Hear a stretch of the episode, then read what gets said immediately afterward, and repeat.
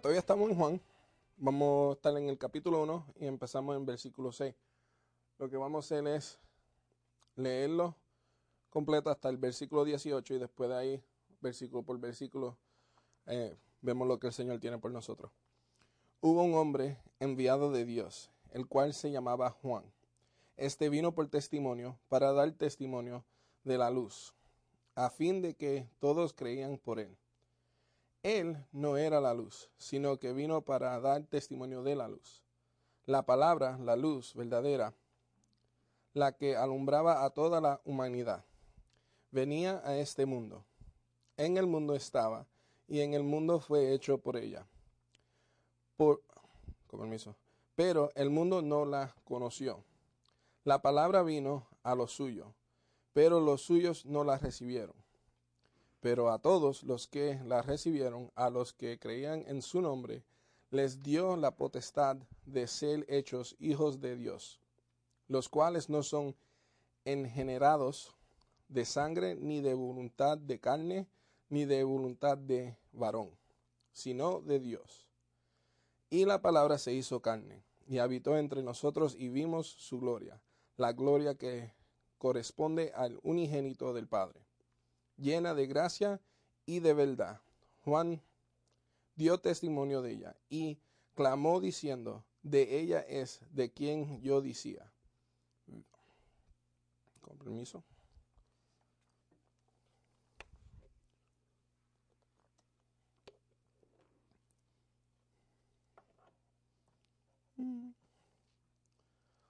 De ella es de quien yo decía. Venía después de mí, pero es anterior a mí, porque ya existía antes que yo. Ciertamente de su plenitud tomamos todos y gracia sobre gracia. La ley fue dada por medio de Moisés, pero la gracia y la verdad vinieron por medio de Jesucristo. A Dios nadie lo vio jamás. Quien lo ha dado a conocer es el Hijo unigénito que está en el seno del Padre. Empezando en el versículo 6, lo que estamos viendo es la introducción a Juan el Bautista. Ahora, yo no quiero hablar mucho de Juan el Bautista porque versículo 19 hasta casi versículo 36 creo, viene siendo todo de Juan el Bautista. So, debe de no gastar, pero pasar mucho tiempo con Juan el Bautista. Para la próxima semana cubrimos mayormente quién es Juan el Bautista y en la comunidad hispana siempre hay la confusión de Juan el Bautista y Juan el Apóstol. Apóstol. Y ahora vamos a ver la distinción de quién es quién. Pero lo que sabemos es, versículo 6 a 8, viene siendo, hubo un hombre enviado de Dios, el cual es se, perdona, se llamaba Juan. Este vino por testimonio, para dar testimonio de la luz, a fin de que todos crean por él. Él no era la luz, sino que vino para dar testimonio de la luz. Sabemos que en Mica, en inglés, ahora se me olvidó en inglés también, uh, Malachi es en inglés. En español es mi, dame un segundo y yo lo leo pues siempre ese nombre. Mm. Y es difícil también para decir. Los nombres siempre me tienen a mí bien raro porque de, de Pedro a Pablo, de Mal, Malaquías. Sabemos que él da una profecía que viene una persona, un precursor antes de Jesucristo y es el Juan de que estamos hablando ahora. So, sabiendo de antes, dieron una profecía de él, él le está dando su testimonio por testimonio, porque ya dieron el testimonio de Juan el Bautista. Sabemos que él es el precursor del Señor.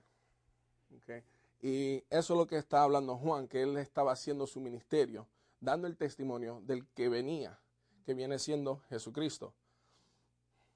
Él estaba testificando acerca de la verdadera luz. Sabemos que a Jesucristo ya leímos en el capítulo, en el versículo antes que Él es la luz. Estamos hablando de la luz verdadera. Lo que nosotros vimos ahora sí, estamos luz creada por Él, pero la luz viene siendo el Señor, el que alumbra entre nuestro corazón y separa lo que es de Él y lo que es pecado. Gracias. Um, también vimos que estaban, oh, perdona, eh, cuando al fin del versículo 8 dice que lo recibieron, no, perdona, el, el fin del versículo 7 dice que lo creían por él. A veces cuando lo lees te confunde, pero lo que es es como nosotros vamos al, al pueblo y damos la palabra. So, por nosotros, por la palabra que damos nosotros, que la gente vaya creyendo. Eso no es la palabra de nosotros que en verdad empieza la vida, pero nosotros somos la introducción por las palabras de nosotros. eso es lo que está diciendo eso para no confundirnos. Ahora, versículo 9, la palabra, la luz verdadera, la que alumbra a toda la humanidad. Otra confusión que hay con este versículo es que, ok, pues, si Él le dio luz a toda la humanidad, porque nada más hay algunos que están salvos. Y no es que todo el mundo está salvo, es que Él le dio luz a todo el mundo para que puedan ver su lo que vayan a escoger. ¿Van a escogerlo a Él o van a escoger su propio, perdona, propio camino? eso es lo que está pasando ahora. Él le dio luz a todo el mundo, nadie tiene excusa. Pero cuando leímos esto, sabemos que es para todas clases de gente. So, no importa que seas judío, gentil, ah, que seas de, Europa, de China, de, de los Estados Unidos. Él le dio luz a todos los países, a toda la gente. Ahora la decisión viene siendo de nosotros. Y sabemos que Juan 3, capítulo 3, versículo 16 dice, para todo el mundo. So, para seguir, Vemos el versículo 10. En el mundo, y voy a seguir hasta el versículo 13. En el mundo estaba y en el mundo fue y el mundo fue hecho por ella. Por el mundo no la conoció. En, esta Biblia usa ella porque la palabra viene siendo femenina. So, cuando oímos eso no estamos oyendo algo femenino. Es, si vimos cómo es el español, la palabra que será antes de, palabra será ella, no él. So, pero está hablando de Jesús. A veces a mí me gusta leerlo y decir, en el mundo estaba y en el mundo fue hecho por Jesús, pero el mundo no la conoció. La palabra vino al lo suyo, pero los suyos no la recibieron. Cuando nosotros miramos al Viejo Testamento, sabemos que Isaías, Isaías, en el capítulo 53, versículo 3, él dijo, será despreciado y desechado por la humanidad entera. Será el hombre más sufrido, el más experimentado en el sufrimiento. Y nosotros no le daremos la cara será menos preciado, no lo apreciaremos. Él estaba hablando de Jesús, él dio la profecía. So, esto es lo que Juan está testificando ahora. Y estamos hablando de Juan el apóstol, apóstolo. Él está diciendo que es lo que está pasando. Él estaba en su introducción, él está diciendo que esto es lo que pasó. Los mismos judíos, Jesús siendo un judío, no lo aceptaron no los recibieron. Y como nosotros sabemos el fin, sabemos que ellos mismos fueron los que lo ponieron en la cruz. Ahora, gracias a eso estamos leyendo a como nosotros los gentiles entramos a su gloria. Versículo 12 viene diciendo, pero a todos los que la recibieron, a los que creían en su nombre, les dio la potestad de ser hechos hijos de Dios, los cuales no son generados de sangre ni de voluntad de carne ni de voluntad de varón, sino de Dios. En Galata 3:26 dice, pues todos ustedes son hijos de Dios por la fe en Cristo Jesús. no era nuestra voluntad, no era algo que nosotros hicimos, no es algo que nosotros nos podemos ganar. Lo que sabemos es que Él solo, la voluntad de Dios, era la razón. Él lo escogió así, que cuando Él será rechazado por los suyos, que le iba a abrir las puertas a los otros. Y sabemos que en el Viejo Testamento dice que cuando ellos lo rechazaron, Él iba a abrir la puerta a los gentiles para a lo mejor por ellos darle, ah, la palabra es, y la tenía, jealousy, para darle celos. Gracias. Um, y eso es, ok, porque ahora vimos que, que, los gentiles se están juntando y los judíos ven eso y dicen, pero ese es nuestro Dios, no tuyo. Y mayormente ellos vienen y quieren saber lo que está pasando. Y en saber lo que está pasando, vienen a conocer a Jesucristo. Con permiso. a, este tiempo lo que estamos mirando es, en verdad, el, libro completo de Juan. Okay. En esta introducción Él nos da todo. Y en cada versículo que viene y cada capítulo, Él va a seguir explicándolo y dando las pruebas de todo lo que Él está diciendo o escrito. Desde hoy, si no lo han leído y es la primera vez que se escucha, tenemos que vivir la vida que nosotros no fuimos judíos, pero no dice que nosotros somos menos ni más. Muchas religiones quieren enseñar que Jesús ya terminó con los judíos y ahora los gentiles nada más. Sabimos por escritura que eso no es el caso. Eh, los judíos todavía son las gentes escogidas por el Señor nosotros somos los que, por palabras diferentes, decimos, tenemos el chance. Ok. Ah, en inglés es, por by hair. Entonces ahí casi llegamos. So, gracias a ello, nosotros pudimos entrar. Y seguimos con eso en mente, que otra vez no fuimos nosotros. No es algo que nosotros hicimos mejor que ellos. La misma palabra dice que era de Dios, era su voluntad. Y qué bueno es saber que la voluntad del Señor era que nosotros también, los, los paganos, los que no lo querían a esa época, Él todavía lo dejó, nos dejó la puerta abierta. Ahora, para seguir, uno de los versículos que en verdad nosotros lo cubrimos ya, el versículo 14 con los primeros seis, porque en verdad no da luz, porque empieza en el versículo 1, en el principio ya existía la palabra ahora en el versículo 14, cuando leímos y la palabra se hizo carne, ahí ya se acabó la, la, pregunta de quién es la palabra. Sabimos que la palabra es Jesús. También cubrimos que Él hizo, no lo hicieron, no era algo de lo natural. Él mismo se hizo. Yo tuve parte en hacer mis hijos, pero yo con mis propias manos no lo hice. Y es lo que viene siendo con esto que la palabra se hizo carne. No hay nadie en, eso menos Jesús mismo. Y algo así, nosotros cómo podemos decir que no es Dios. Y habitó entre nosotros y vimos su gloria, la gloria que le corresponde al unigénito del Padre, llena de gracia y verdad. Cuando Juan habla de ver su gloria, hay dos cosas.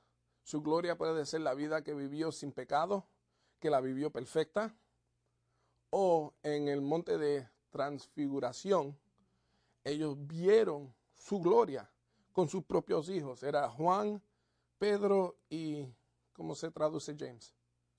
Santiago. Santiago y Santiago, que viene siendo el hermano de Juan. entre ellos tres lo vieron. Y ellos mismos, con sus ojos, vieron la deidad de Jesús en un monte y también vieron a Moisés y Isaías. ellos mismos vieron su gloria, algo que nosotros no podemos decir. cuando estamos hablando de Juan y Juan el apóstol que escribió esto, sabemos que él no es uno cualquiera. Él vio lo que nosotros nunca ha visto. So, a lo que leímos su libro, podemos ser, él es el source, el, el que lo escribió. Le pudimos dar mucho más fe que sea un tercer parte o otra persona, porque estamos hablando de una persona que estaba ahí. So, si él me dice que es Dios y él vio su gloria, mm, le doy un poco más de fe. Ahora, el unigénito viene siendo, eh, en inglés la palabra es genetic, so, genético. Okay. Genético viene siendo porque cuando vimos un unigénito a veces se, se piensan que otra cosa o es el único hijo. No, es el único que sale del mismo genético del Padre. El único que tiene el mismo genético de Dios mismo, el Padre, que a mí me, deja en, estado de wow, porque nadie puede decir eso. Okay. Eh, estamos que vino de una virgen, ok, eso es wow, pero que tiene la, por palabra que no puedo encontrar, el DNA Ok. DNA. Oh, ok. El DNA, ok, de Dios. Otra cosa que nosotros tenemos que pensar para la gente que dice que Jesús no era Dios. Porque no podía ser unigénito de Dios. Ok, y ser otro Dios. O otra clase de Dios. Tenía que ser de Él mismo llena de gracia y verdad. Sabemos que Él vino y Dios dijo toda la verdad. Porque si decía una mentira, no podía ser perfecto, no podía morir por pecado, estamos aquí gastando tiempo. De gracia sabemos que todo lo que Él nos da a nosotros, nosotros no lo merecimos. Es su gracia que nos da a nosotros. Ahora, para seguir en el capítulo 15,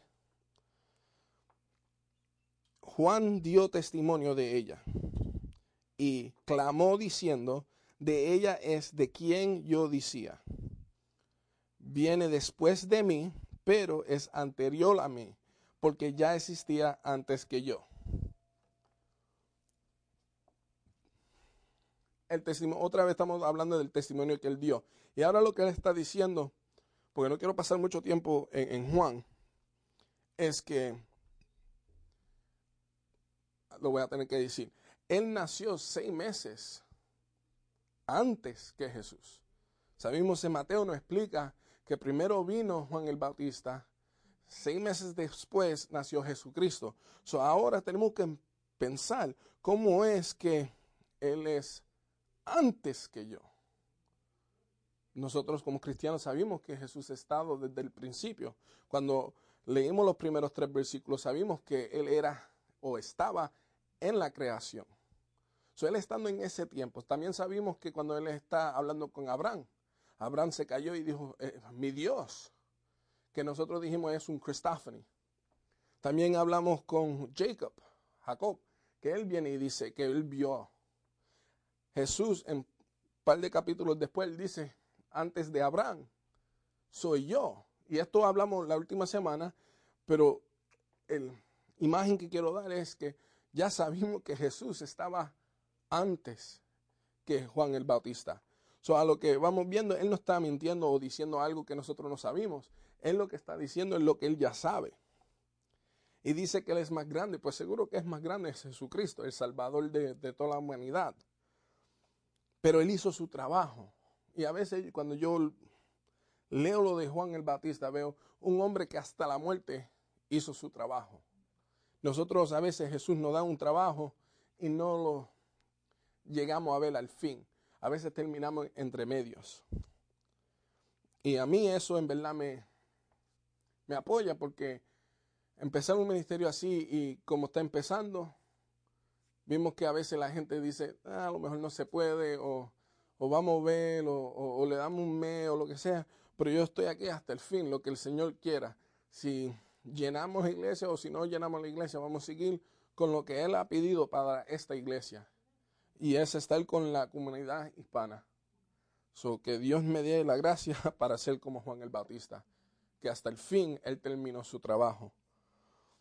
Pero para la próxima semana hablamos más de él. 16 viene siendo ciertamente de su plenitud tomamos todos y gracia sobre gracia. Hasta en inglés cuando se lee eso, la gente se confunde porque como que gracia sobre gracia y yo le explico, es como ordenar un, un bizcocho de chocolate sobre más chocolate. So, cuando hablamos de gracia sobre gracia, estamos hablando de gracia, abundancia de gracia. Tú sabes, es una abundancia completamente de gracia. Y es lo que es. Porque como un padre va a dar su hijo por nosotros, que si el pecado nos separa del Señor, nosotros mismos nos separamos de Él. Y a lo que nosotros mismos nos escogimos a separarnos de Él, Él con todo eso nos dio una puerta a llegar a Él. So, cuando leímos eso, no los confundamos, sabemos que es gracia sobre gracia. Ahora, el versículo 17, la ley fue dada por medio de Moisés, pero la gracia y la verdad vinieron, perdona, vinieron por medio de Jesucristo. Cuando estamos leyendo de Moisés y él trajo la ley, sabemos que por la ley somos imperfectos. Siendo nosotros imperfectos, no podemos llegar a su gloria. So, entre Jesucristo, Él nos dio, como dices aquí, perdona, la verdad, ok, por gracia, ok, gracias siendo que nosotros no lo merecimos llegar al reino. Y Él hizo la manera de nosotros por la sangre de Él y su resurrección. no me salió bien. resurrección. Otra vez. Resurrección. Nos dio dos cosas. La verdad que Él era Dios, porque ¿quién se puede levantar de, de la muerte? Y la gracia porque Él pagó por nuestros pecados en la cruz, algo que ni se merecía. Hasta Jesús mismo, pensando no en la cruz, pero en tener el pecado encima de Él, una deidad perfecta, ponerse pecado, pidió que si hay otra manera, Él lo pidió en el monte de Gethsemane, que si este vaso podía pasar sobre mí, que pasara, pero si no, que sea tu voluntad. Y sabemos porque no pasó el vaso, tenía que ser así. Es la única vez que el Padre no estaba con su Hijo, porque Dios siendo perfecto no pudo estar con pecado. Y como Jesús se puso nuestro pecado para hacer esa transacción con nosotros, o que de su perfección con nosotros, siendo imperfecto, no podían estar. So, esa copa para cualquiera que se lo ponga encima, siendo Dios o no, es una copa tremenda. ¿Ok? Y ahora, esa es la gracia porque nosotros no nos merecimos su gracia, ni su amor, ni todo lo que hizo por nosotros. So, leímos que por Moisés sabemos que somos imperfectos, pero gracias a Jesús y por lo que Él hizo, nosotros somos considerados perfectos. Ahora, el versículo 18 viene siendo uno que para mí nos va a dar completamente la imagen que Juan nos está dando. Y es una cosa que nosotros tenemos que saber, la importancia de conocer a Jesús es ver a Dios. ¿Ok? Y mucha gente ah, todavía dice, no, pero Jesús, Dios, diferente. Eh, eh, a veces todavía no lo pueden poner juntos y, y decir lo que es lo que es porque es lo que dice la Biblia. Pero para mí, yo lo que quiero saber es, como dice, a Dios nadie lo vio jamás. Y es verdad, porque Moisés, que fue el más cerca a verlo, lo único que vio es que Jesús pasó y su gloria que estaba atrás, él vio lo, lo fin de eso y se cayó para atrás y por poco se murió. Okay. So, él ni lo pudo ver. Um, sabemos que Moisés hablaba mucho con él, pero no hablaba viéndolo a él, por su gloria lo dejó marcado y, alumbraba su cara. So, aquí está diciendo, ok, que nadie lo ha visto. Ok, ¿verdad? Quien lo ha dado a conocer es el Hijo unigénito. So, nos dio para conocer, para ver, para tocar con nuestras manos. Ok, para que nosotros pudimos decir que sí conocimos es a Jesús. Ahora, cuando leímos que está en el seno del Padre, estamos leyendo que la unión entre ellos dos es una bien cerca. Okay. So, ahora sabiendo esto, sabemos que en Juan capítulo 14, versículos 8 y 9, leímos, Felipe le, di, le dijo, Señor, muéstranos el Padre, con eso nos bastará. Jesús le dijo, hace ya tanto tiempo que estoy con ustedes, y tú, Felipe, ¿no me has conocido? El que me ha visto a mí, ha visto al Padre. ¿Cómo entonces dices, muéstranos al Padre? Y eso es lo que estamos entendiendo, sabiendo que el Padre, el Hijo y el Espíritu Santo son uno. Con conocer a Jesús, conocimos al Padre. Con conocer a Jesús, conocimos el Espíritu Santo. Ahora nosotros tenemos que querer conocer al Señor. Y para conocerlo, vamos por Jesús. ¿Y cómo sabemos Jesús? Por su palabra. La misma manera que conocimos a Dios es por su palabra. ¿Y quién es la palabra? Jesús. Ahora, en este tiempo que estamos, en esta generación, en verdad no hay cristianos como habían en los tiempos de antes. Será por televisión, será por celular, por juegos, por todo el entertainment. Entretenimiento entertainment. Eh. Um, y por todas estas cosas que nos, nos tienen ocupados. no, no pasamos el tiempo como la gente de antes que leía su palabra porque en verdad no había otra cosa para ver.